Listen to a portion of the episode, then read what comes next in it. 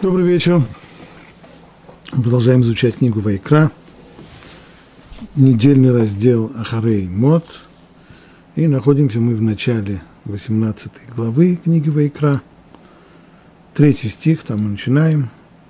Говорит Тора, по обычаям страны египетской, в которой вы жили, не поступайте. И по обычаям страны Кенаан, в которую я вас веду, не поступайте и по их законам не ходите. Мои уставы исполняйте, мои законы соблюдайте, чтобы идти по ним. Я Бог ваш. Вот этот отрывок, э, мы затронули его уже и на предыдущем уроке. И сегодня мы постараемся посмотреть на эти строки с другого угла зрения под другим углом.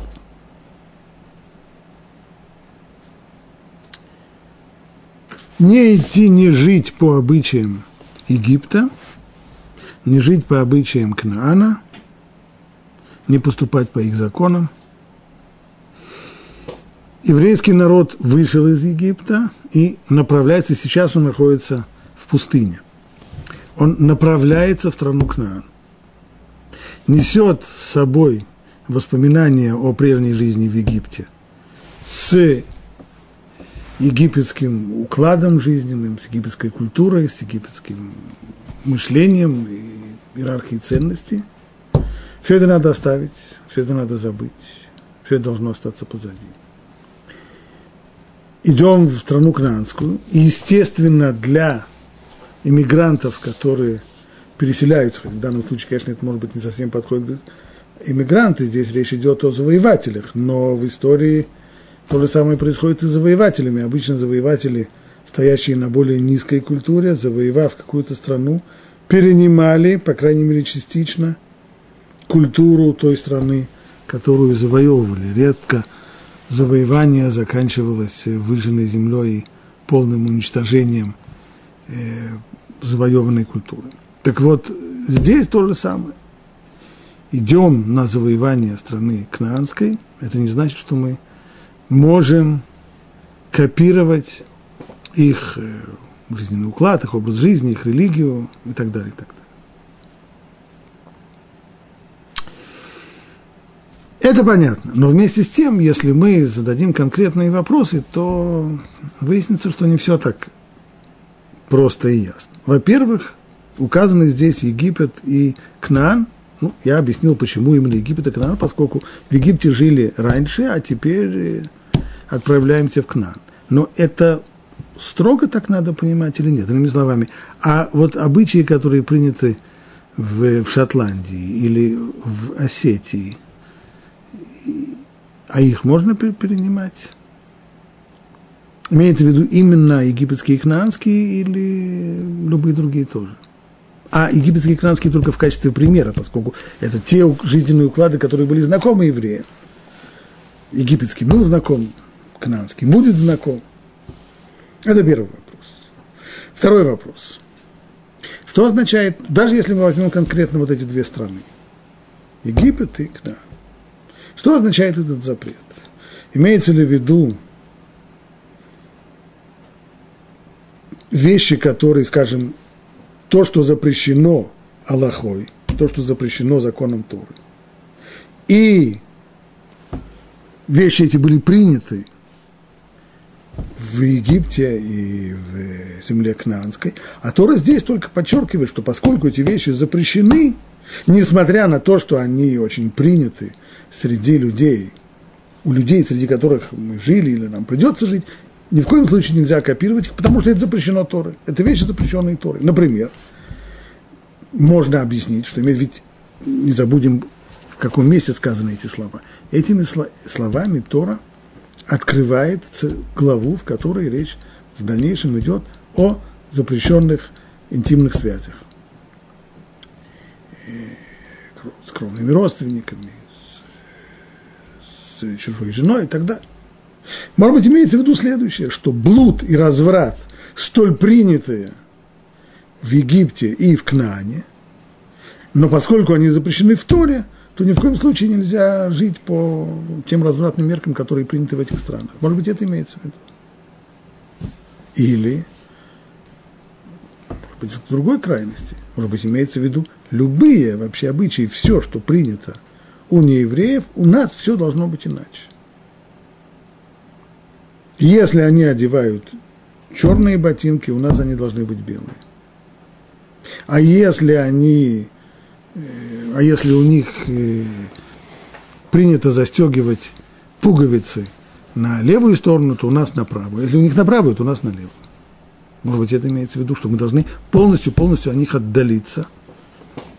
Где проходит граница между тем, что ни в коем случае нельзя копировать, и между тем, что вполне естественно, когда люди живут рядом друг с другом, то определенные формы жизни, уклад, безусловно, переходят от одного к другому.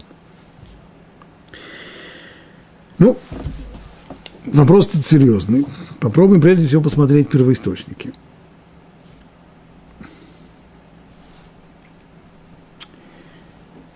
Мидраш Танаицкий, Сифра, говорит так. По обычаям земли египетской, в которой вы жили, не поступайте, и по обычаям земли канаанской, в которую я вас веду, не поступайте. Значит ли это, что нам запрещено подобно им строить здания или обрабатывать землю? Вот у, у египтян было принято строить здания. Они, знаем, делали кирпичи, из кирпичей складывали стены, из стен строили здания. Может быть, нам запрещено будет строить здания, потому что так это принято у египтян. А мы будем жить, например, в палатках или в землянках. Или в Египте было принято обрабатывать землю. Египет э, – житница всего древнего мира. Урожаи, которые были там, особенности в Дельте. Вся, вся Римская империя жевала египетский хлеб. Ну, может быть, если у них принято обрабатывать землю, а мы ее не будем обрабатывать. Тора учит. Почему я понимаю, что это абсурд, абсурдное требование, и не, оно не может быть смыслом и сутью этого закона. Ведь Тора сама говорит, по уставам, по уставам их, бехокотеем, то есть по законам, по законам их не ходите. То есть имеется в виду только те вещи, которые уже, те обычаи, которые у них укоренились, которые у них еще существуют со времен их отцов и дедов – Например, а как они поступали? Что имеется здесь в виду? Например, мужчина вступает в брак с мужчиной. Вполне принятый у них и считавшийся вполне естественным, нормальным гомосексуализм. Женщина с женщиной. Или мужчина берет в жены мать с дочерью, а женщина выходит замуж сразу за двоих. Вот такое вот э, либеральное общежитие. Поэтому и сказано, по законам их не ходить.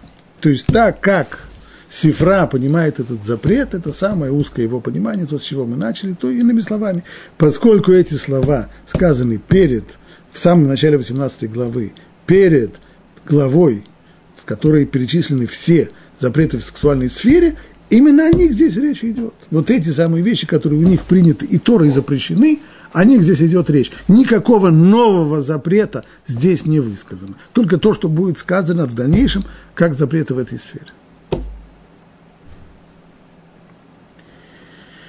С другой стороны, Раши приводит здесь другой мидраж. И по законам их не ходите. Что еще осталось недосказанным? Раши начинает с того, что не может же быть так, что здесь просто риторическое такое утверждение, которое само по себе ничего нового не привносит. То есть, что за, запреты-то они сказаны в дальнейшем. То, чем отличались египтяне и кранейцы, действительно, они были развратными. И и понятно, что все те вещи, которые перечислены в дальнейшем в Торе, как запрещенные интимные связи, эти вещи, многие из них были вполне-вполне принятыми и в Египте, и в Канаане, но не может же быть, что Тора здесь попросту ничего нового не говорит, и только повторяет то, что сказано в дальнейшем, что вот то, что у них принято, вы не делаете. Почему? А потому что это запрещено. Понятно, что если это запрещено, то какой смысл говорить, не делайте так, потому что у них принято. А если бы у них не было принято? Который это запретила? Запретила. О чем тогда речь? Что же тогда ничего не сказано? Что же здесь имеется в виду? Какой конкретный запрет здесь сказан, что он содержит и что же здесь запрещается. Говорит Раши, это их образ жизни. Такие неписанные законы их образа жизни, как, например, стадионы и цирки, ристалища. Раши цитирует здесь Мидраш, который был записан в римскую эпоху. Жизнь общества вокруг, это уже совсем про Древний Египет неизвестно, что там были цирки и ристалища. Да и в Кнане театров никто не заводил. Это, безусловно, э, те вещи, которые приняты были в римскую эпоху. Значит, вот такие краеугольные камни жизненного уклада римского общества, как развлечения, то есть стадион это даже еще не римского, это еще начинается, это еще у греков, спортивные состязания и ресталища, цирки, на которых происходят гладиаторские бои, это уже э, римское новшество, э, гладиаторские бои, либо в которых э, гладиаторы борются с животными, либо животные с животными, иными словами, все то, что повышает серьезно адреналин, все то, что возбуждает в человеке не самые, скажем, мирные инстинкты, все, что было очень такого рода развлечения, которые были очень приняты у людей в римскую эпоху, вот это здесь и имеется в виду. Понятно, что не означает, что именно только то, что было в ту эпоху. Здесь только это в качестве примера сказано. Иными словами, получается, что даже те вещи, которые никак не связаны с конкретными запретами Торы, вроде бы, а просто вещи, принятые как часть жизненного уклада, они тоже запрещены. Почему тогда они запрещены? Но некоторые комментаторы говорят, так это же естественно, ведь смысл здесь очевиден, ведь если уподобиться им хотя бы даже немного, то это приведет к подражанию во всем остальном. То есть, если мы не поставим здесь забор, если мы позволим себе подражать им хотя бы в чем-нибудь, хотя бы в бытовом укладе, хотя бы в каких-то культурных проявлениях, которые сами по себе, может быть, ничем э, плохим не являются. Предположим, что гладиаторские бои, в них ничего такого плохого нет. Или хотя бы, не знаю, состязания по легкой атлетике так приняты у древних греков. Скачки э, на колесницах или, или, или метание копья, дротика и так далее. Безобидные вещи. Да? Они сами по себе безобидны. Но поскольку мы начнем подражать им в этом, то пойдет дальше. Сегодня мы пойдем на стадион, завтра мы пойдем уже в цирк смотреть гладиаторские бои, а послезавтра мы пойдем на фестиваль, а после этого выяснится, что фестиваль в субботу, а после выяснится, что и пошло, и пошло, и пошло, и пошло. В конечном итоге вся, все различия рухнут и кончатся тем, что нарушат и законы Торы тоже. Может быть, это имеется в виду. Но тогда вопрос снова, а где проходит граница? А если у людей, ну, как, как спрашивает это Сифри, а что если у них принято, у, у, у них принято и в римскую эпоху тоже было принято строить, строить дома, обрабатывать землю, и использовать металлы. Скажем, что это тоже запрещено, это тоже не еврейская культура –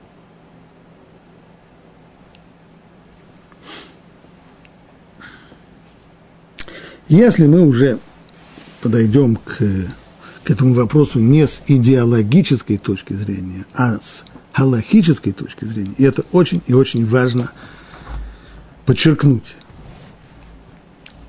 мы не собираемся говорить об идеологиях, а только с точки зрения галахи. Что конкретно заключено в этом самом запрете «Убыхокотеем ло телеху» – по законам их не ходите. Нужно сказать, что существует среди комментаторов Талмуда два принципиальных подхода, разных. Один – это подход Рамбама, второй – это подход Маарик, Раби Юсеф Кулон. Сейчас мы с ними с обоими познакомимся. Рамбам в законах об идолослужении, Ход Абудазара, 11 глава, начинает он ее так. Запрещено следовать нееврейским обычаям и стараться уподобиться неевреям. В одежде, в прическе и тому подобном, как сказано, и обычаям их не следуйте. Рамбам берет здесь, ставит очень высокую планку. Даже такие вещи, казалось бы, безобидные, как одежда, прическа и тому подобное, уже, уже включается сюда в этот самый запрет по обычаям, их не следуйте.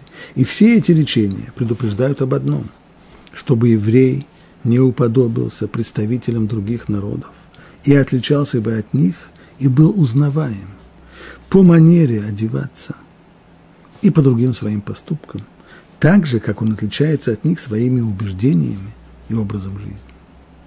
То есть, поскольку между нами лежит пропасть с точки зрения веры, с точки зрения понимания.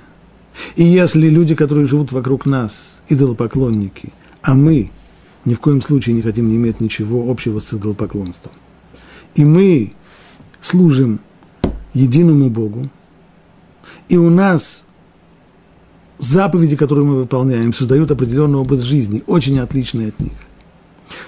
Все это верно касается внутренней стороны жизни.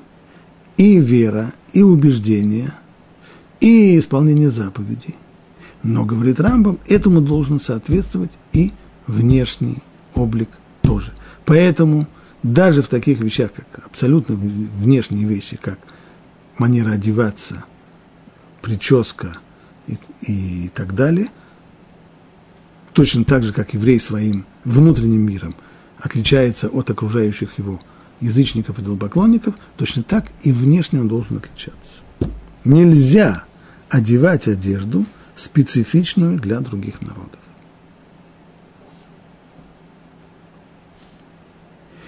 Вот здесь формулировка несколько иная, чем в предыдущей строчке. Там было сказано, что еврей должен отличаться. Я бы представлял так, отличаться, но отличаться во всем. Если, если они носят черные ботинки, то мы будем носить э, белые. А если они перейдут на, на белые, то мы оденем черные. А Рамбам здесь говорит, нельзя одевать одежду специфичную для других народов. То есть, если эта одежда такая паровая, нейтральная – нельзя сказать, что она специфична для других народов, хотя они ее тоже одевают, то тогда, если исходить из этой фразы, тогда запрета не будет.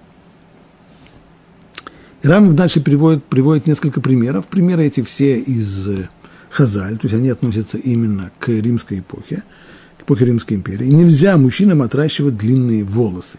Вообще-то римляне на протяжении большей части своей истории, наоборот, э, стриглись и достаточно коротко стриглись.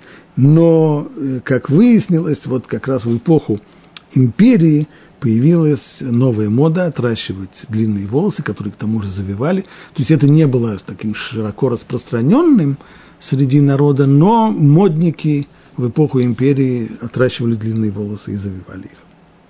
А также сбривать волосы с боков головы, оставляя их посередине. Это то, что называется блурит не нужно путать, в современном иврите блурит – это чуб, так? Здесь это именно вот такая прическа, в которой, которая ну, вернулась в последнем поколении, когда выбриваются полностью все волосы с висков, и остается только вот полоса э, волос посредине головы. Или еще один вариант – это нельзя сбривать волосы над лбом от уха до уха, так, то есть полностью здесь все сбрить, оставляя только хвост такой, помело сзади, сзади помело, это тоже чуждый обычай.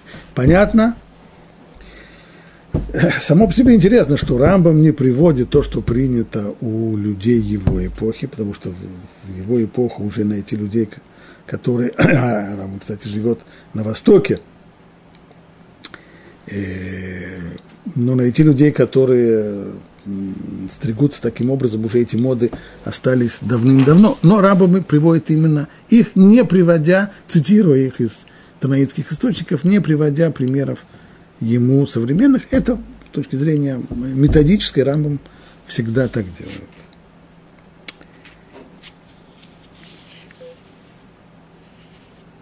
Значит, получается, что запрет этот касается – любого внешнего проявления, будь то образа действий, поступков, одежды, э, прически и так далее, которые специфичны для народов мира. И они запрещены, даже если они не имеют абсолютно никакого отношения к их верованиям, религиям, язычеству и так далее. Скажем, если,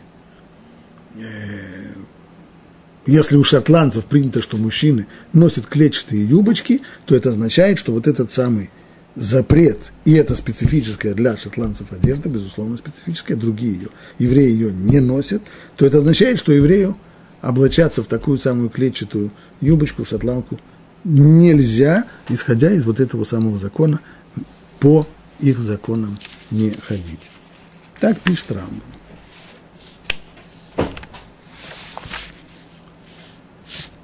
По Рамбаму вполне понятно то, что мудрецы в качестве примера приводили не ходить на стадионы и в ресталища, в цирке, где происходят э, состязания, спортивные состязания и гладиаторские бои. Но вот э, в книге Иреем, автор книги Иреем, Раблезер из он объясняет иначе. Его определение такое. Пируш, афилу инана аверот, эламасим, вихукот, шиургилу, ласот, кен, лишем турашилай. Имеется в виду не только вещи, которые Тора запретила, имеется в виду поступки и такое, такое поведение, такие поступки, которые для них естественны и привычны, и они их привыкли делать во имя их религии. То есть это не отправление культа, Отправление культа самого сами по себе не запрещены, как это поклонство. Но имеется в виду другие. Это, это вещи, которые люди привыкли делать во имя их религии. Будь то определенного рода э, поступки, выказывающие уважение, или какие-то традиции с этим связаны, но не являющиеся непосредственным служением. Ну, а спрашивается в задаче, а при чем же здесь цирки ристалища и стадионы.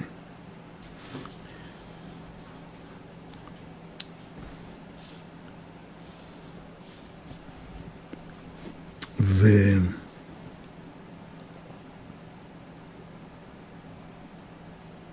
в, Сефер, в, в Сефер Хинух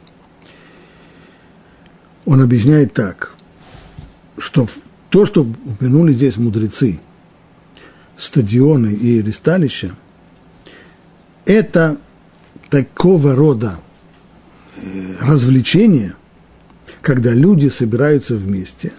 Для чего? Для того, чтобы сходить с ума, его словами, а также ради разврата и идол, идолослужения. Как-то так. А причем здесь стадион, цирк? Это развлечение, да. Это зрелище – как известно из э, истории Древнего Рима, то, что толпа все время требовала хлеба и зрелищ. Зрелище – да, но, но при чем здесь разврат и при чем здесь служение? На самом деле все не так просто. Ведь на самом-то деле, если мы обратимся к книгам истории, то увидим, что еще со времен Древней Греции было совершенно естественным и нормальным, и почти всегда это соблюдалось, посвящать спортивные состязания олимпийским богам. Римляне в данном случае от древних греков не отличались. И они тоже посвящали и спортивные состязания, и гладиаторские бои, они тоже время от времени их посвящали э, какому-то божеству. Стало быть, само упоминание в, в словах мудрецов цирков и ресталищ, оно может быть объяснено и в рамках очень э, узкого объяснения этого запрета. То есть, если мы скажем, что имеется в виду только те, только те действия и те обычаи, которые связаны каким-то образом с религией, пусть не напрямую, пусть не, не, речь не идет о, о культе, это обычаи, которые, может быть, косвенно только связаны с религией, но именно такие вещи запрещены. А если они никак не связаны – то тогда не о чем говорить, то тогда, может быть, они не запрещены. Рамбам так не считает, это мы видели, но вот в, в Сефер Ире, пожалуй, подход такой, и совершенно четко определилось второе направление, противоположное Рамбаму, в респонсе Раби Йосеф Кулон которого спросили следующую вещь. В средние века было принято, что врачи, занимающиеся медицинской практикой, одеваются в особые одежды, имеют особый плащ, особую шляпу, некоторые даже. Во времена чумы были еще особые маски. Ну, люди спросили, в Рамбаме написано, может ли еврей, врач, одеваться в такую одежду, ведь у Рамбама написано, еще раз прочитаю, нельзя одевать, еврей должен отличаться от них и по манере одеваться, и по всем другим своим поступкам, так же, как он отличается от них своими убеждениями, своим образом жизни. Так можно ли еврею-врачу надевать принятый у неевреев врачей вот этот вот э, наряд, так спросили Раби Юсефа Кулона. На что он ответил следующим образом, что вот запрет, который мы сейчас обсуждаем, «Бехукотеем лотелеху», и по законам их не ходите, он касается двух случаев. Первый случай. Случай первый – это когда мы наблюдаем у народов мира какой-то странный обычай. Совершенно непонятно, откуда он взялся. И непонятен его, никакого рационального смысла мы у него не видим. Это запрещено. Почему это запрещено? Одно из двух. Либо, с той стороны, если мы спросим еврея, скажи, Рабит, вот зачем ты так делаешь? Что есть в этом какая-то польза? Что ты здесь... Э, нет. А почему так делаешь? Стало быть, только для того, чтобы уподобляться своему окружению. То есть это уже начало культурной ассимиляции, а культурная ассимиляция потом уже приводит дальше, уже к физической ассимиляции. Поэтому такого рода вещи, к примеру, если, не знаю, там, какие-то, может быть, суеверия, что люди начинают там, э, чтобы не сглазить, стучать по, по деревяшке или еще что-нибудь. Или говорить кому-то, э, как, как там, ни пуха, ни пера или еще что-нибудь. От, откуда это? Что это? Есть за этим какой-то рационал? Конечно, нет, ерунда. И если еврей так говорит, то почему он так делает? Потому что хочешь быть как все. Все говорят, ни пуха, ни пера. Если скажешь, ни пуха, ни пера, все... Э, такие вещи запрещены. Это первое. Второе. Да, и еще один вариант.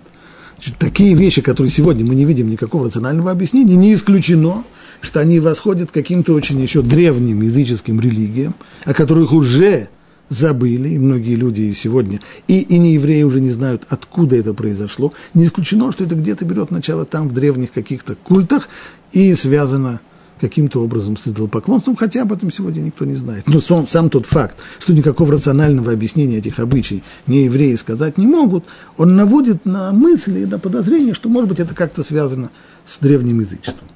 Это первое, что запрещено. Второе, что запрещено, это те формы, скажем, одежды, если конкретно взять, отойдемте от поведения, одежды. Если эта одежда развратная по сути своей, и у народов мира она принята именно с этой целью, именно для того, чтобы продемонстрировать свою доступность, продемонстрировать свою современность, либо для того, чтобы привлекать к себе взгляды и раздражать людей и возбуждать в них к себе сексуальный интерес, если у народов мира принято вот такого рода одежды, которые отвечают на эти их желания и потребности, а евреи решили от них отказаться, потому что евреи должны жить по своим законам, которые требуют скромного поведения и не позволяют развратного поведения, в таком случае вот такого рода э, одежда, она исключается. Тому пример, скажем, вот э, очень принятая в, в римскую эпоху одежда ярко-красного цвета. Ярко-красный цвет, который привлекает моментально взгляд людей – и те, кто одевались в такие одежды, безусловно, делали это не из эстетических побуждений, а были у них совершенно, совершенно конкретные и понятные э, цели привлечь к себе э, внимание, и за этим стояла, безусловно, развратность. Вот такие вещи, вот это что-то. Но то, что, по мнению Марика, та форма одежды, те наряды, которые не связаны никак, как которые нельзя сказать, что это вещи нерациональные, непонятные, для, откуда взялись такие, такие обычаи, и вещь, которая никак не связана с развратом, то у них запрета никакого нет. Отсюда ответ его на конкретный вопрос, который был ему задан. Можно ли врачу одевать особое, э, скажем, э, особый врачебный костюм, который был тогда принят? Ответ его, конечно, можно, поскольку ни одного из двух пунктов, которые мы перечислили здесь, нет. Э, подобное это сегодня, скажем, э, судейское одеяние, когда судьи в некоторых странах должны облачаться в судейские мантии и, и надевать э, парик с буклями. Это тоже вещь, которая понятна, поскольку судьи должны, их одежда должна быть такой, которая уважительная некоторая форма, так, чтобы люди с уважением их относились, то они своими одеждами должны отличаться от других людей. И судейская мантия вполне, вполне к этому подходит. Здесь нет ничего развратного судейской мантии. Здесь нет ничего связанного с идолослужением. Здесь нет, нельзя сказать, что это совершенно непонятный, нерациональный, неизвестно откуда взявшийся обычай. Он вполне понятен, вполне рационален так одевается судья для того, чтобы люди к нему испытывали уважение, поэтому с точки зрения Маарика здесь никакого запрета нет. По Рамбаму совсем может быть и, иначе, поскольку в Рамбаме мы не видели такого вот ограничения, и согласно Рамбаму любая, как пишет Рамбам, любая нельзя одевать одежду специфичную для других народов, даже если никакого, никакого вообще следа разврата в этом нет.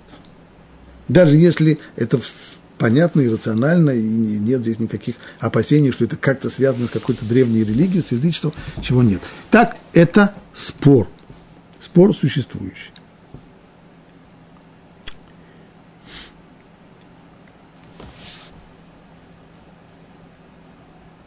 Может быть,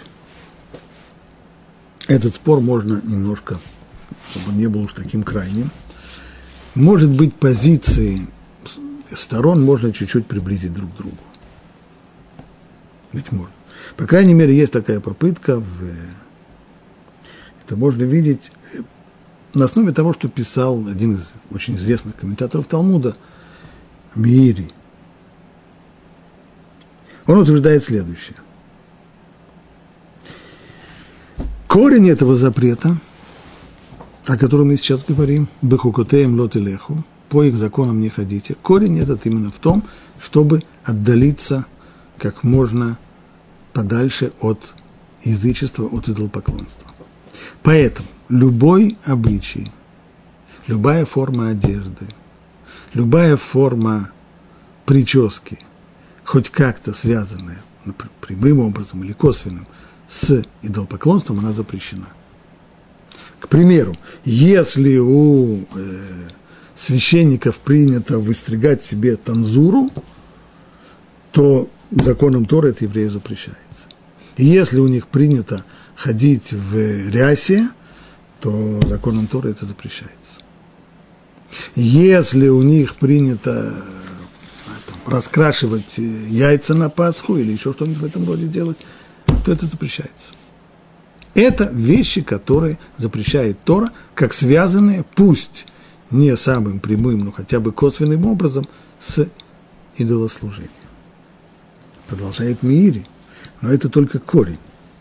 И дальше его словами, ну, возьмем еще несколько его примеров.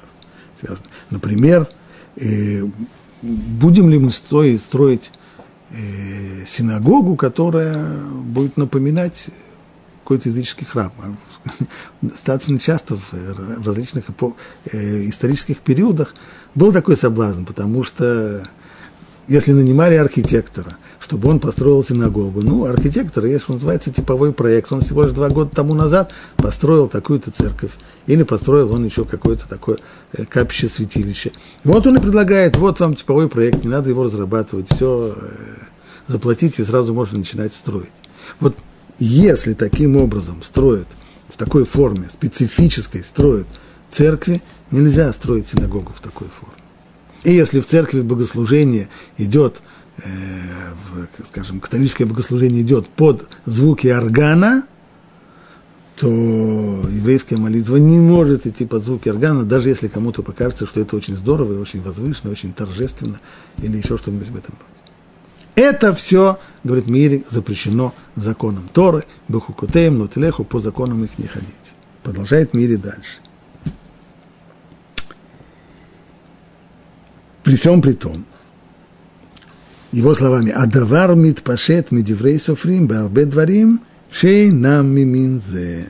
То есть, несмотря на то, что запрет Торы конкретно касается только, только тех вещей, которые связаны с идолопоклонством, даже косвенным образом, но это только корень, а дальше мудрецы, ставя ограду вокруг закона, то есть расширяя сферу запрета, постановили уже своим постановлением, не как закон Торы, но как постановление мудрецов, отдалиться и от других форм поведения, и от других обычаев, принятых у неевреев, от других форм одежды, которые никак, абсолютно никоим образом не связаны с идолопоклонством.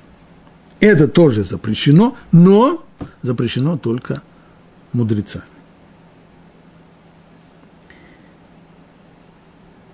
Не исключено, что, может быть, и Рамбам согласится с этим, хотя мы видели, что у Рамбама запрет касается, как он пишет, любая одежда специфическая для неевреев, она запрещена, то есть даже та, которая никак не связана с идолослужением. Может быть, Рамбам согласится, что то, что не связано с идолослужением, запрещено только постановлением мудрецов. Что наводит на такую мысль? Вот э, посмотрим еще одну цитату из Рамбама. Первая цитата, которую мы видели, то, что мы зачитали, это было в, в книге Яда Хазака, в, в законах, в Мишне Тура, в законах о поклонстве. У него есть еще одна книга у Рамбама, это Сефера Мицвод, книга заповедей. Посмотрим, как он формулирует эту заповедь, этот запрет Бахукутаем Лотилеху, там Сефера Мицвод. Пишет он так. Тридцатая заповедь по счету, значит, есть запрещение следовать путями народов, отвергающих Бога, и подражать их обычаям. Даже в том, что касается одежды, зрелищ и архитектуры. То есть самые-самые внешние проявления нееврейской культуры запрещены, мы должны от них отдаляться. И об этом его речение по обычаям земли египетской, в которой вы жили, не поступайте, по обычаям земли кнаанской, в которую я вас веду, не поступайте. И по законам их не живите. Так, то есть вот как раз э, тот самый стих, который мы сейчас изучаем. И объяснено, объяснен этот стих мудрецами в Сифра – Имеется в виду законы, по которым они следуют еще со времен предков. И там же сказано, и не там же, а в другом Митраше это Сифри, и по законам их не живите, не следуйте обычаям, установившимся у них, не ходите в театры, в цирки, то есть на те сборища, на которые они сходятся для идолослужения. Рабьюда бен Бетера сказал, не выбривать макушку, то есть не только вещи, которые связаны с идолослужением, а еще и не выбривать макушку, не отращивать чуб и не выстригать волосы над лбом. Все вот эти три формы причесок, принятые в римскую эпоху, о которых говорит Рабьюда бен Бетера, они, в общем-то, не имеют отношения к к язычеству. Это просто моды такие были тогда в, в Риме. Совершивший какое-либо из этих действий карается бичеванием, то есть он получает, э, получает он наказание Малькот.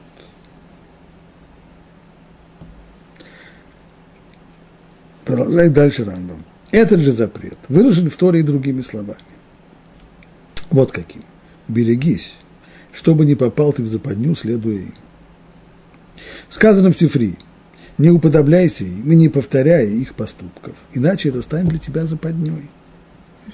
Не, не копируй их поступков, не уподобляйся. Чтобы ты не говорил, вот они ходят в пурпуре и в багрянице, и я тоже буду ходить в пурпуре и багрянице. Те самые красные одежды столь модные в римскую эпоху. Они носят тлусин, и я буду носить тлусин. Не выяснил я, что такое тлусин. Сам Рама говорит, это один из видов э, воинского снаряжения. Я на самом деле сейчас начинаю думать, может быть, имеется здесь в виду пилус, может быть, имеется здесь в виду известное римское копье. Короткое. Может быть. И ты знаешь, что уже сказано в книгах пророков и так далее. Так далее. Значит, Рамбам разделяет все это на две части. И заканчивает он этот второй абзац. И все это для того, чтобы отдалиться от идолопоклонников и их обычаях даже в отношении одежды. То есть сначала он говорит о тех формах поведения, которые, если еврей делает так, то, что установлено у неевреев, то он получает наказание, наказание Малькот, физическое наказание, а его дают только в случае нарушения запрета Торы. А затем, когда он переходит, и он сюда, и он, что он здесь упомянул, э, ходить, ходить в театры и цирки, и тут же объяснил, что имеется в виду в театре и цирке. Театры и цирки, то есть на сборище, которые они, на, на которые сходятся для идолослужения. Вещи, которые связаны с идолослужением. Может быть, не само, не, сам, не сами отправления культа по себе, но, по крайней мере, э, спортивные состязания в честь олимпийских богов или гладиаторские бои в честь каких-нибудь там богов. И тот, кто делает это, получает наказание физическое.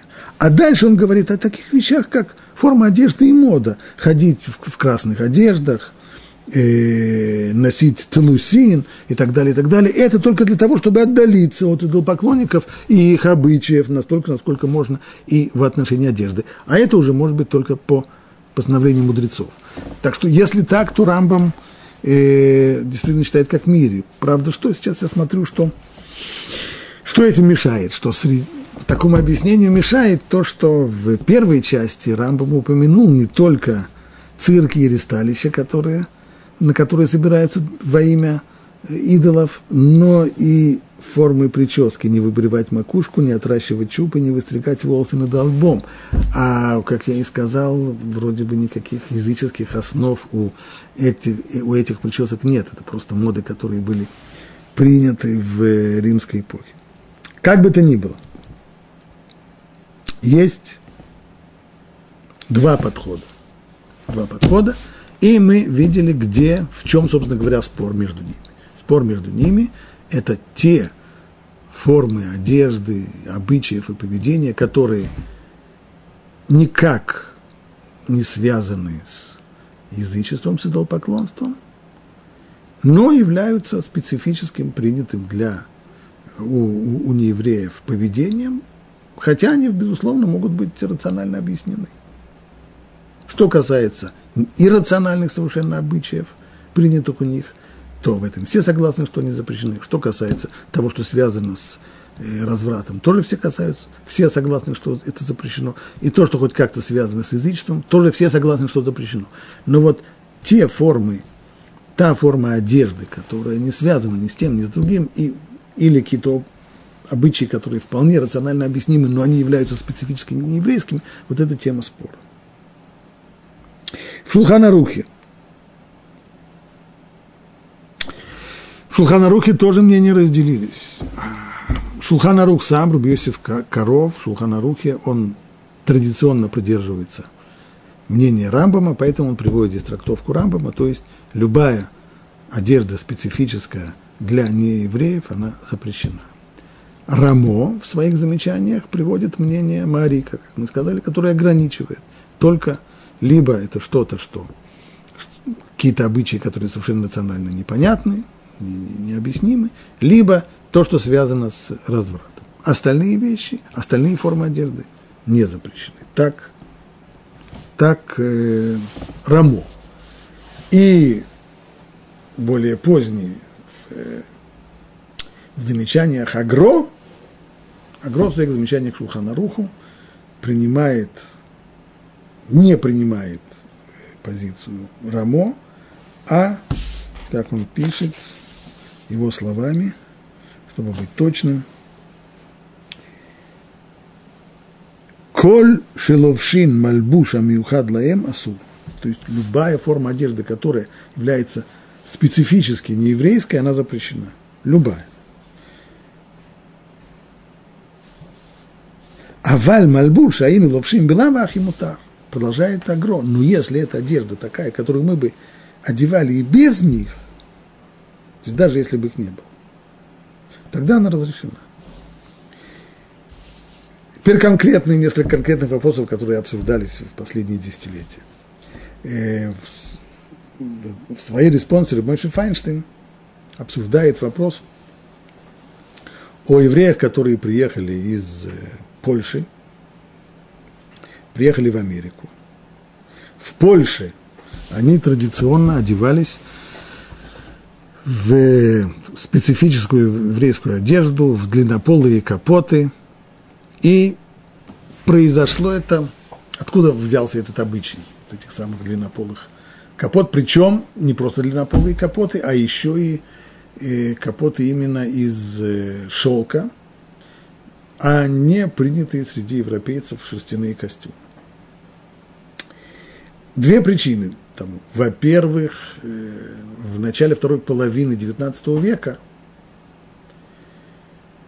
власти Российской империи попытались заставить евреев э, отказаться от своей специфической одежды э, и нечто похожее, как было в свое время при, в, в государстве российском при Петре Первом, когда Петр I заставлял своих бояр стричь бороды и носить короткое немецкое платье вместо длиннополых кафтанов, которые носили тогда бояре. Нечто подобное через 120, 130, 140 лет устроили русские власти и в Польше тоже, потребовав от евреев, чтобы все перешли на э, более принятое тогда короткое, короткие костюмы, то есть короткие пиджаки. И поскольку духовные лидеры еврейства тогда увидели в этом попытку администрации, а не будем забывать, что это времена Николая I, со всей его антиеврейской политикой, с кантонистами и так далее, что это один из шагов по направлению к насильственной ассимиляции, то постановили тогда ни в коем случае не подчиняться, вплоть до Ярек Валуягур, лечь костьми, но не подчиняться, и остаться со своими длиннополыми капотами. Почему именно из, э, из шелка, почему не, не шерстяные? Потому что некоторые пуским тогда опасались, есть в Торе запрет носить одежду, которая сделана из шерсти и из льна, и если люди, не умея различать волокна одно от другого, могут, не, сами того не зная, нарушить этот запрет, поэтому многие цадиким, в особенности в, в хасидских общинах Польши, тогда распространился этот обычай не надевать ничего э, шерстяного, никакой шерстяной одежды. Ну а что можно было тогда надевать? Э, капронов, нейлонов и прочих вещей, так, синтетики тогда не было. Значит, основное вот, э, это шелк. Ну вот теперь эти люди приехали в Америку. И в Америку они чувствуют себя в Польше как-то, ладно, но в Америке они чувствуют себя немножко идиотами э, расхаживая в, в длиннополых э, капотах. В Америке все свободно, все разрешено, все, там нет, там нет гетто, в котором можно жить, там нет особых таких еврейских э, районов, в которых люди. Да и для того, чтобы работать, нужно работать э, с неевреями. Вот возник вопрос, имеют ли право люди, приехавшие из Польши, сменить одежду и одеваться так, как принято в Америке. То есть, э, ну, обычно брюки, короткий пиджак и так далее. Ответ Ремоши Файншина был таким. Проанализируем вместе с ним. Если мы возьмем позицию Маарика, то очевидно, что здесь никакого запрета поменять одежду нет. Ведь человек это делает не для того, чтобы здесь нет никакого это никак не связано с идолопоклонством. Никоим образом короткий пиджак не связан э, ни с христианством, ни с, ни с католическим христианством, ни с лютеранством, ни с чем другим. Об этом разговор нет. Является ли это, может быть, это какой-то издрев, издревле принятый обычай иррациональный, тоже нет. Э, короткий пиджак вполне рациональная одежда. Достаточно удобная. И связан ли это каким-то, каким-нибудь образом с развратом? Может быть, э, э, короткий пиджак – это более развратная одежда, и человек таким образом э, пытается привлечь себе взгляд, или наоборот, тоже нет. Значит, по позиции Марика очевидно, что это разрешено. Правда. Сказали, что мнение Агро, и так Агро принимает это как Аллаха, что любая одежда специфическая для евреев, даже если никак не связана со всеми теми пунктами, которые мы сказали раньше, запрещена. Может быть, по мнению Агро и Рамбама, это делать запрещено. Но ты можешь Файнштейн тоже нет. Потому что ведь Агро говорит совершенно четко, это должна быть специфическая одежда неевреев. То есть ее сделали неевреи для неевреев – и вот теперь мы, как евреи, смотрим на них и думаем, а не одеться ли нам так, как они? Нет, не одеться. Но брюки с пиджаками, кто сказал, что брюки с пиджаками, они были смоделированы специально для неевреев? Да тот, кто моделировал этот, этот костюм, он моделировал его для всех, как для евреев, так и для неевреев. Короткие жакеты? Безусловно, нет. Только что при вполне естественной для нас, для нашего еврейского общества консервативности, первыми, кто стали носить короткие пиджаки, были не евреи, а потом уже евреи тоже их одели. Но не потому, что они были смоделированы как нееврейская одежда. И, наконец, последние слова Агро, которые он подчеркивает. Если бы а мальбуль шаину ловшин была вахи мутар, то есть одежда, которую мы бы одевали и без того, чтобы ее одевали не евреи. То есть представим себе, что мы оказываемся сейчас на Луне. На Луне нет не евреев. Ну, не долетели они еще. Мы только одни евреи на Луне. И что? Что там? Мы скажем, ну, если здесь не евреев нет, короткие пиджаки надевать незачем, давайте снова оденемся в, э, в длинные камзолы, лапсердаки или еще что-нибудь. Конечно, нет. Короткий пиджак – это одежда, которая удобна точно так же, как она удобна в Бронксе и в, и в Бруклине, точно так же она будет удобна и, в, и на Луне тоже. Правда. На Луне, конечно, более удобен скафандр, это... Но в конечном итоге скафандр это тоже, что мы скажем, что скафандр это не еврейская одежда, потому что ее первые стали надевать, надевать не евреи? Конечно, нет. Стало быть, нельзя сказать, что э, короткий пиджак, брючная пара, называется костюм, это специфически не, еврейская одежда, и она запрещена, поэтому и те, кто приехали из Польши, имеют полное право их одевать, поскольку в Америке это одежда как еврейская, так и не еврейская. То есть они меняют одну еврейскую одежду на другую. Сначала у них была еврейская одежда в Польше, это были длиннополые кафтаны и лапсердаки, а теперь у них другая еврейская одежда, которая называется короткий пиджак. Это одна, это одна респонса рав Мейши Файнштейна, касающаяся этого вопроса. Теперь вторая его же респонса. Вопрос был вот какой. На первый взгляд, вроде бы не касающийся. Его спросили следующий вопрос. Человек хочет получить э, работу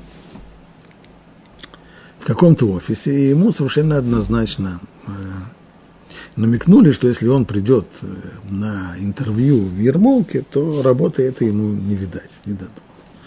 Но если он придет туда без головного убора, без покрытия, то его туда примут, а потом уже, когда примут на работу, он сможет, э, уже тогда никто не будет на него обращать внимание, и тогда он сможет снова сидеть в Ермолке, и уже тогда не страшно. Имеет ли право человек снять э, кипу, снять ермолку для того, чтобы получить работу? Прежде всего нужно определить, что такое, а почему мы покрываем голову. Значит, запрета Торы ходить простоволосым нет. Заповеди Торы покрывать голову тоже нет, отсутствует. Постановление мудрецов покрывать голову тоже нет, отсутствует. Это по тому, что сказано в Талмуде, это медат хасидут, то есть похвальное поведение. Теперь у нас есть правило, согласно которому для того, чтобы не лишиться заработка, человек имеет право отказаться даже от выполнения заповеди Торы, митцватасы. Нельзя нарушить запрет. Как пишет Хофицхайм, если единственное место работы, которое человек может найти, это такое место, в котором, например, э, говорят лошонара, и, и нет другого места работы, просто помирать с голоду нельзя идти на такое место работы. Нельзя, человек должен отдать все деньги, которые у него есть, чтобы не нарушить запрет Торы. Но если это заповедь повелительная, даже Торы, а уж тем более постановление мудрецов нет. Например, если человеку приходится работать, единственная работа, которую может он найти, такова, что он не может молиться, или может молиться, но не в миньяне, или совсем даже не может молиться из-за работы, то он имеет право, если нет другой работы, он имеет право работать на этой работе, поскольку э, не обязан человек терять такой материальный ущерб для того, чтобы исполнить заповедь. Ну а уж тем более, если надевать кипу, это только медат хасидут, это только похвальное поведение, тем более. Да, но. Дело в том, что Рабдови Далеви, автор книги Турейза в комментарии на Шулхана Рух, пишет, что все это верно во времена Талмуда, когда покрытие головы было исключительно похвальным поведением. Но в наше время, когда у неевреев выработался обычай снимать головной убор, когда люди заходят в церковь, когда люди просто даже заходят домой, когда люди заходят в какое-то помещение, в котором от них ждут приличного поведения, они снимают шляпу. Когда они с дамами раскланиваются, они снимают шляпу. Теперь это уже принятый у них закон. Теперь это уже бехукотеем лот и леху. Теперь это попадает под запрет, и по законам их не живите. А если так, то это уже запрет Торы. А если это запрет Торы, то его нельзя нарушить. Даже если в результате человек останется без работы, без заработка, ему нечего будет есть. Нарушить его нельзя. Это по мнению Таза. На практике решение Рабойши Файнштейна, что поскольку это мнение только Таза, а мнение остальных авторитетов, что и в наше время, и в наше время это не не закон у неевреев ходить простоволосыми, а это просто так им удобнее, никакого закона нету. Поэтому и в наше время покрывать голову – это только похвальное поведение, и никакого запрета с ним не Поэтому, хотя этот вопрос спорный, в том, что касается заработка, человек имеет право положиться на тех, кто разрешает, и не считаться на практике сомнением таза, по мнению которого, мы сказали, никоим образом нельзя разрешить ради заработка снять головной убор. Вот э, то, что входит в вопрос, те вопросы, которые обсуждаются по отношению к этому запрету, бехукутеем лотелеху, по законам их не живите. Тема достаточно сложная и животрепещущая. Много чернил было пролито, и много споров было на эту тему. Мы коснулись этого только поверху только, что называется, как верхушка от айсберга, но не больше. Но и этого нам достаточно.